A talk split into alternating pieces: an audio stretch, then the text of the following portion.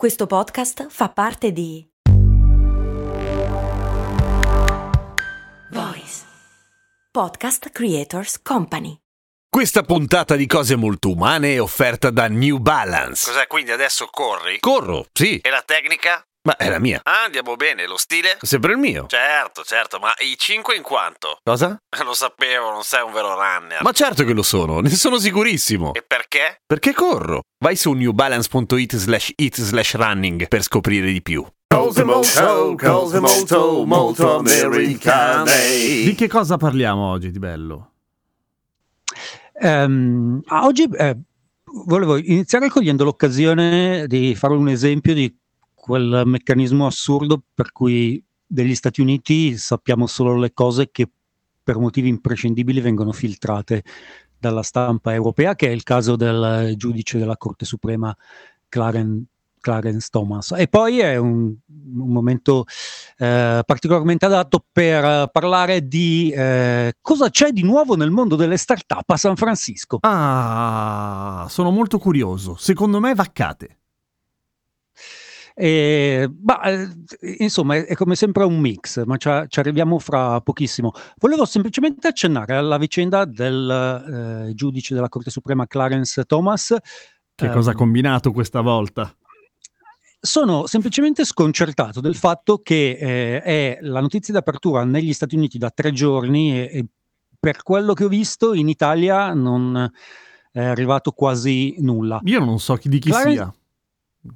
Clarence Thomas è il giudice della Corte Suprema eh, conservatore che è stato eh, confermato durante l'amministrazione Clinton. Eh, una amministrazione per molti versi, eh, una conferma per molti versi eh, eh, seminale dal punto di vista di una certa generazione di americani perché nel momento in cui è stato nominato il- si è fatta avanti Anita Hill eh, dicendo che era stata più volte molestata eh, dal, dal giudice. Ah, quindi non una bella Eh, stato- persona, insomma.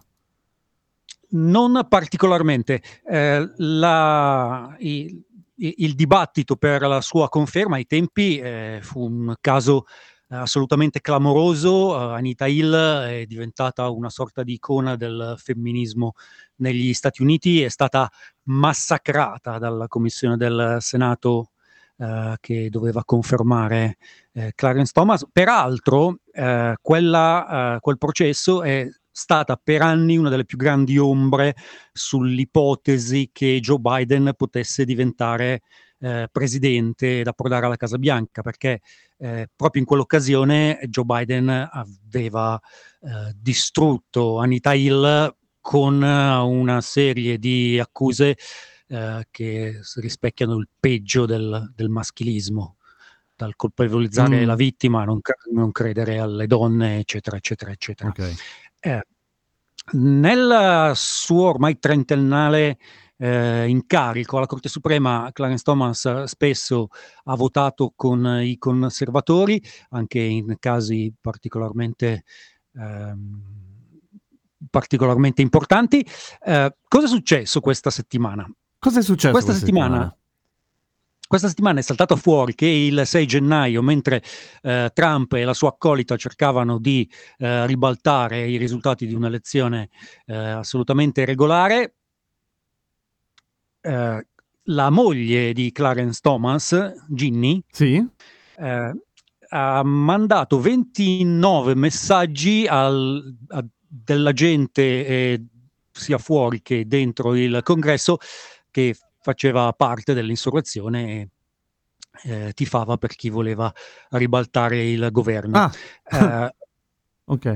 la, la cosa, l'aggravante è che la Corte Suprema eh, di recente è stata chiamata in causa sul tema, è stato chiesto alla Corte Suprema, eh, ha diritto la commissione che indaga sui fatti del 6 di gennaio eh, di vedere tutti i, te- e tutti i messaggi che si sono scambiati gli insurrezionalisti?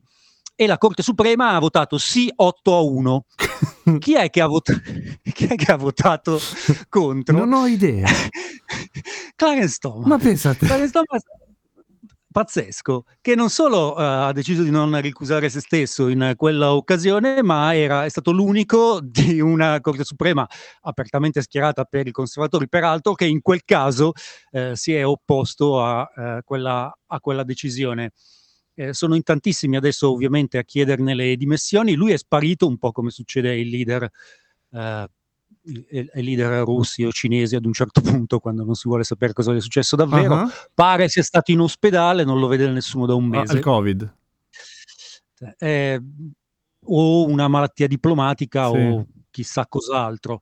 Uh, c'è da dire che in qualsiasi altro momento della storia degli Stati Uniti sarebbe stato dimesso immediatamente.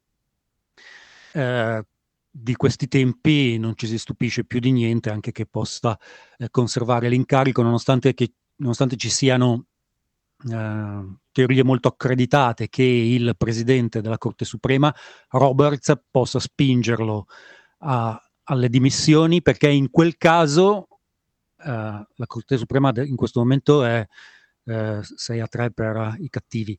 E, ehm, mm nel caso, nel caso si tornerebbe 5 a 4 e quindi Roberts sarebbe f- finalmente di nuovo l'ago della bilancia e gli consentirebbe di avere più potere politico.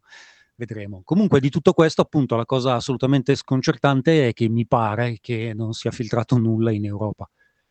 No, ma sai proprio no. C'è anche da dire che, come potrai immaginare, le prime pagine e le seconde e così via sono abbastanza occupate dal conflitto. Sì, però è un uh, indice abbastanza uh, preciso del fatto che le notizie dagli Stati Uniti servono quando non c'è un cazzo d'altro da parlare e quando non c'è un cazzo d'altro par- da parlare va bene davvero tutto, cioè aprono il New York Times e il Washington Post, qualunque sia l'apertura eh, diventa eh, la notizia in Europa. Se c'è altro, eh, chi se ne frega se succedono delle cose importanti, non è che ci interessa davvero. No, va. Certo. E, ehm, e, questo è quanto per quello che riguarda eh, Clarence Thomas. Abbiamo fatto anche dell'informazione che immagino sarà utilissima per chi sente questo podcast fra otto mesi. Vai. Però eh, passiamo a dei contenuti eh, che, scadono, che scadono meno in fretta, anche se parlando di startup tutto sommato scadono abbastanza in fretta. A meno che non siano delle start-up che hanno spaccato tutto. Grosso modo sì, quello è il criterio. I cosiddetti eh, unicorni, cioè quelli che hanno una valutazione oltre al miliardo di dollari, non se ne vedono quasi più e ricordiamo che eh, su 12.985 start-up dopo tre anni ne sopravvivono 12.984. Beh, cioè, eh, no, il, il contrario, ah. cioè, eh, una su e le altre muoiono. Mm, mi sembrava, mi sembrava un po' ottimistico. Sì, no, e ce ne sono alcune promettenti? È più facile. Eh, più che altro, eh, sì, ce ne sono assolutamente alcune promettenti, però è interessante valutare come eh, funzionano le ondate della startup, eh, delle startup a San Francisco. Mm. In un momento peraltro in cui l'interesse su quel, su, sul modello farlocco eh, che, va, che, funziona in questo momento da queste parti è eh, particolarmente sotto i riflettori perché ci sono ben tre serie che parlano di disastri di startup eh, valutate eh, miliardi. Qua... Vedo Dropout sul caso della Teranos. Okay, bellissimo. Io ho sentito un bel podcast che si chiamava tipo Bad Blood, una roba del genere, ma la storia della Teranos è incredibile. È assolutamente incredibile, è incredibile che non l'abbia visto arrivare mh, mm, Ma perché quasi lei, nessuno. Le, non mi ricordo come si chiama, eh, se me lo dici dico ecco, eh, cioè è la... Elizabeth Holmes. Ecco, è la cintura nera, il campione mondiale, la campionessa mondiale di faccia di culo, è incredibile. Sì, peraltro uh, la serie fa un'operazione piuttosto, uh, tenta un'operazione piuttosto riuscita, uh, che è quella della costruzione del personaggio Holmes, che è chiaramente una sociopatica. Sì, un po' sì. e, ehm, di tutte, le, di tutte queste storie c'è in questo momento una, un, una serie eh, sceneggiata, eh, però c'è anche la, c'è il rispettivo podcast che nel caso consiglio. Eh, la prima, dicevo, è The Dropout sulla Theranos, We Crashed su WeWork, un'altra storia assurda di un personaggio pazzesco. Ok. Um, WeWork è una, uh, un'azienda di uh, coworking. Ok. Che è arrivata a essere valutata a 49 miliardi di dollari prima che si scoprisse che era un castello di carte. 49 unicorni. Sì, 49 unicorni e tutto è crollato tipo una settimana prima che del loro approdo in Spero che almeno abbia in- fatto in- delle vacanze belle il tipo. Vabbè. Ma è l'unica cosa che ha fatto, tutto, tutto Ah, sommato. Che quella è Eh. parte del problema. Ok. Sì, assol- assolutamente sì. Eh, la cosa incredibile è che è successo tutto tanto in fretta eh, che se ne vedono ancora le vestigia come eh, se si, vita- si visitasse Pompei per certi versi. Erano così eh, solvibili e così eh, popolari, gli apriva chiunque così tante porte eh, che hanno quattro palazzi a San Francisco e due ad Oakland eh, che sono disabitati eh, da due anni. Eh, c'è ancora il logo WeWork fuori che ogni notte viene. We don't work anymore, eh, più che altro. eh, esatto, la gente ogni notte fa la spiritosa e qualcuno ancora paga ogni mattina per andare a pulirgli il logo. Ah, e scusa, occupiamo, Eh. occupiamo? No? E non funziona qua, no. Ah. Mm. no le- Vabbè, le lancia una nuova non- moda. Le occupazioni non esistono. E, sì, no, ma nel senso non esistono perché si va in galera quasi subito. Ah, che palle. Sì, sì, sì. Cioè, eh, qui ci sono i centri sociali, ma è gente che paga l'affitto. La terza serie è Super Pumped, una startup che esiste ancora, eh, però appunto il suo modello è comunque comico, tanto quanto quella degli altri due. Super Pumped riguarda Uber. Ah, ok. Beh, ha funzionato. veniamo al- ha funzionato, oggettivamente. E, ma non sono ancora, continuano a non fare una lira e hanno, eh, no- non si conoscono le cifre reali di quanto spendono eh, su alcune, in, in alcuni settori, però tipo solo a San Francisco ogni anno eh, pagano tra i 200 e i 450 milioni per sistemare cause in sede extragiudiziale, che sia un, eh, che sia un, un driver che stupra qualcuno, che sia un funny. driver che, che investe qualcuno, che sia qualcuno che uccide un driver, è tutta roba che vogliono silenziare e pagano milioni, appunto tra i, i 200 e i 450 in una sola città non riesco a immaginare cosa potrebbe essere. Quindi l'occupazione principale di Uber è quella, cioè di difendere se stessa in, eh, in sede di giudizio. Ma è, è- è- è una delle attività, è, è l'esempio più ehm, in questo momento più sotto gli occhi di tutti di quel modello assurdo che eh, non eh, provaci finché non ce la fai. Eh, l'importante è che ne rimarrà solo uno. Mhm. E quindi finché eh, sei quell'uno ti riempiono di soldi e fanno finta che a- a- averli indietro non, non serva. Eh, io continuo a essere convinto che fra cinque anni non ci saranno più, però insomma, Vediamo. Staremo a vedere. Eh, dicevo, la cosa interessante di San Francisco è che tutto questo va a ondate, nel senso che nel momento che c'è una startup che è molto di successo, tutti gli altri venture capitalist vogliono un'altra cosa simile nel loro, eh, nel loro portafoglio investimenti e quindi ce ne sono altre tipo 500 che fanno la stessa cosa con una minima variazione. Eh, e, e- quindi a San Francisco eh, si, si vedono come le stagioni. Eh, c'è stata la stagione di Uber, qui- per cui quindi tutto era un, un Uber per qualcos'altro. Mm. Mm. E, e stiamo parlando di a volte eh, idee che durano lo spazio di un mese. La mia, mia preferita era Uber per i bambini. Scusami, che, cioè che trasporta bambini non, non- non va Che bene. trasporta bambini, che trasporta bambini eh, a scuola e da scuola. Ma si chiama scuola Ah, bus?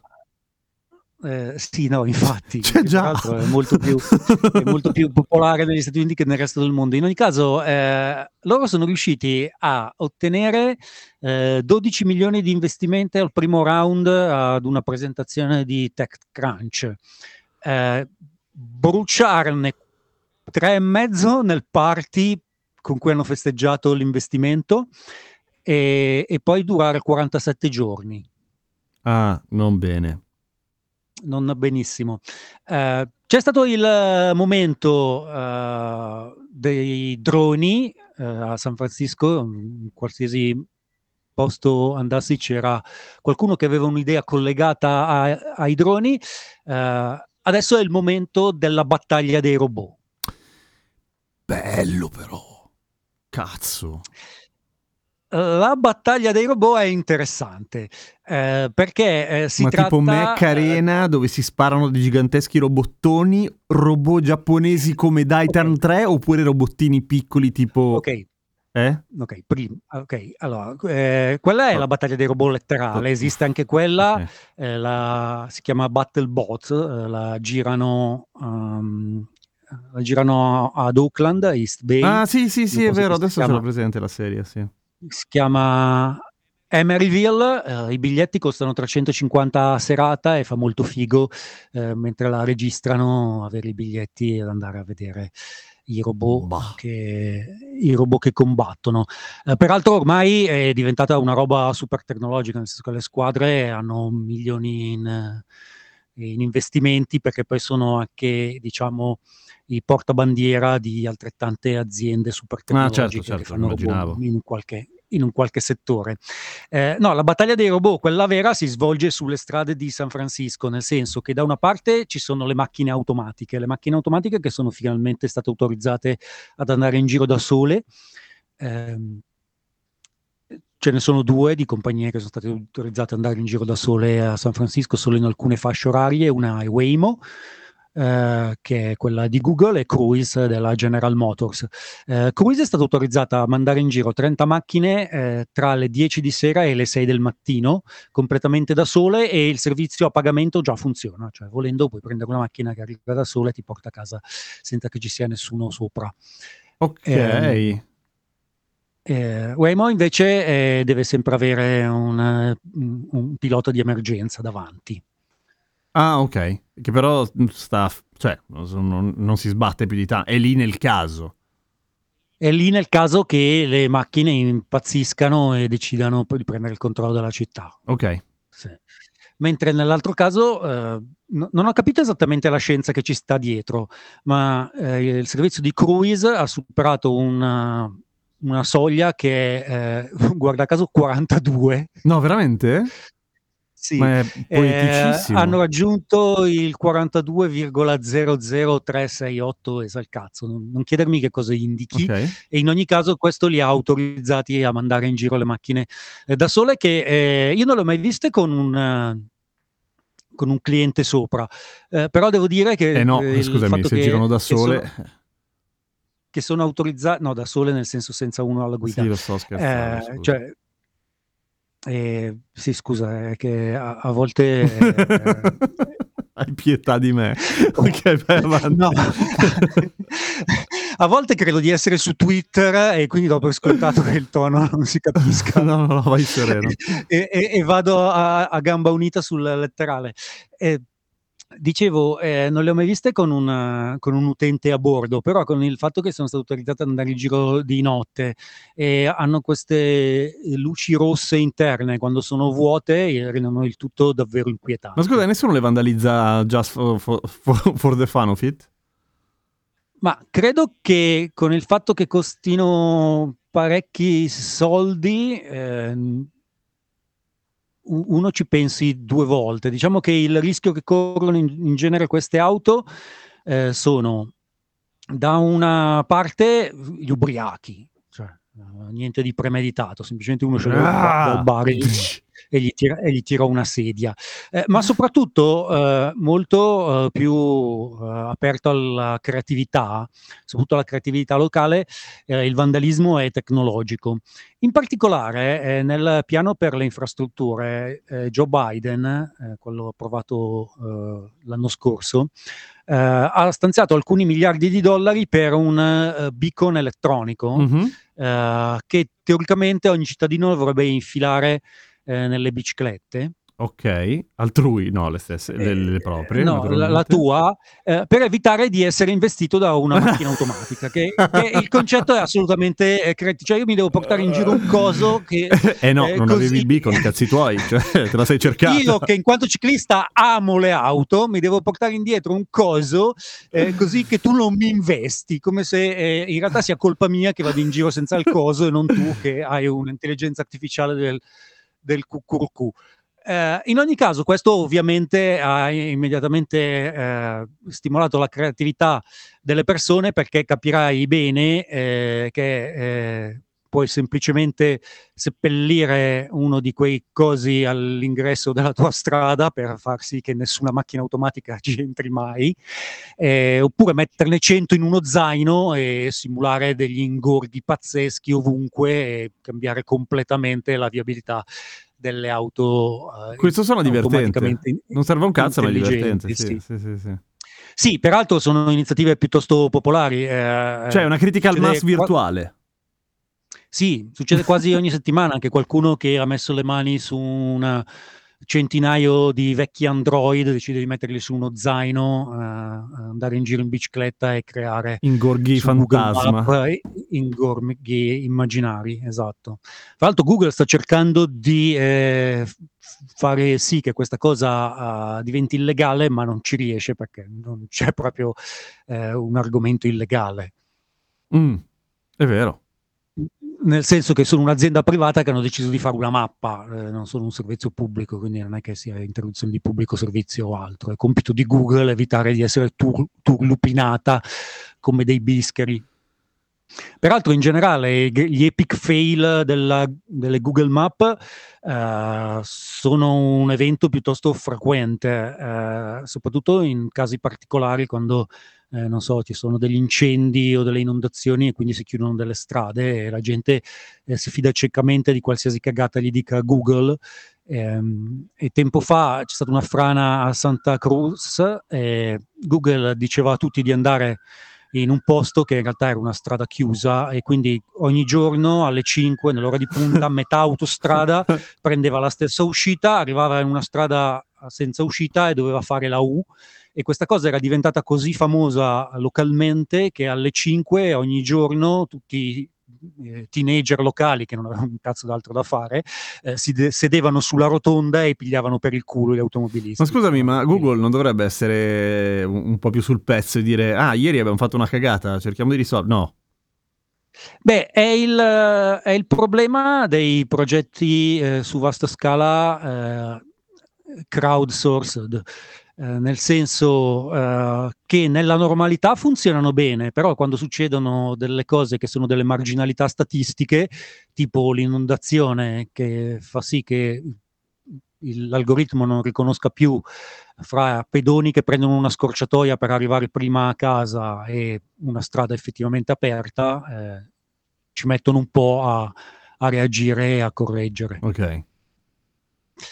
Eh, questa è la battaglia dei robot sulle strade. Eh, quella più inquietante è quella che si svolge sui marciapiede. Neanche qua c'entra Daitan, vero? No, però devo dire che le forme dei robot che vanno in giro sono piuttosto eh, divertenti e hanno tutta una serie di riferimenti alla cultura pop. Ah, vai. Che, che li fanno, che, che li rendono divertenti la prima volta che li vedi, poi iniziano a starti sul cazzo, soprattutto se sei un pedone e se pensi che queste sono aziende che eh, fanno alcuni miliardi di dollari ogni volta che respiri alla faccia, alla faccia tua e si appropriano di sempre più spazio, di sempre più spazio pubblico. Allora, in questo momento eh, la gran parte degli investimenti nella Bay Area sono su chi fa consegne iperlocali. Iperlocali vuol dire tipo Eh, nel quartiere? Eh, sì, quattro isolati è il modulo. Ok. Qual è il problema? È che eh, ormai Amazon sta perdendo un sacco di eh, um, fette di mercato con Walmart sulla consegna tradizionale, non riesce più a garantire eh, consegne il giorno stesso perché deve dipendere troppo su vettori che non sono di Amazon e troppi di questi vettori eh, hanno semplicemente degli orari eh, che dipendono dal fatto che hanno dei sindacati mentre Amazon no. E, ehm, ah, ecco. Quindi per eh, risolvere questa cosa si è deciso che il drone, eh, a parte i casi eccezionali e dal punto di vista della regolamentazione, è un inferno. Dovrebbero spendere miliardi in lobby per, uh, per cambiare le leggi a ciò che possano, vor- possono autorizzare dei dirigibili da cui escono dei microdroni che fanno le consegne. Sì, ciao. De- de- delle, Guarda, ci sono delle simulazioni online, è uno scenario da invasione degli UFO. Sì, li ho, li ho visti, eh. non, è completamente carenti sul, dal punto di vista della sicurezza, ovviamente, perché le robe che volano... Quindi che cosa hanno, su che cosa hanno virato? Uh, nelle grandi città degli Stati Uniti hanno notato che ci sono un sacco di liquor store o convenience store uh, che fanno fatica a sopravvivere perché hanno dei margini uh, ridicoli fra i prezzi a cui vendono e i prezzi a cui, a cui comprano. Eh, però sono grandi e quindi stanno comprando tutti questi liquor store, convertendoli in dei magazzini e garantendoti una consegna in 10 minuti nei quattro isolati. Uh, ok. Che okay. Da, da, un certo punto di vista è un, un modello perfetto, nel senso sì, che sì, sì, una volta una volta che conosci alla perfezione la tua demografia, devi solo conoscere tutte le persone che vivono in quei quattro isolati e compri esattamente quello che comprano loro, eh, garantendo Uh, consegne super veloci. Qual è il problema? È che cazzo mica vorrai pagare della gente per fare sta roba. Ad un certo punto iniziano a farsi male, a sindacalizzarsi, a chiedere... E a pretendere eh, questi stronzi. Quindi le consegne le facciamo fare a dei robot simpatici. Qual è il problema? Quanto spero che facciano un che... sindacato i robot simpatici. simpatici. È, è, che hanno bisogno di delle corsie sui marciapiedi, i maledetti. Ah, beh, certo. E quindi la battaglia dei robot è quella di garantirsi, eh, pagando tendenzialmente, eh, delle fette eh, di spazio pubblico ulteriori, non più sulla strada, ma eh, sui, sui, marciapiedi per l'appunto. Eh, mentre tutto questo accadrà, cioè aspettando che il, il, ne rimarrà soltanto uno e che diventi un business consolidato, eh, è il momento in cui eh, ci provano tutti. Uh, in questo momento uh, nello, nel, in questo spazio diciamo a San Francisco ci sono 278 aziende ognuna con un prototipo scemo che va in giro a fare consegne. E sono, sono belli? Come sono questi robot? No, saranno dei cassonetti con le ruote.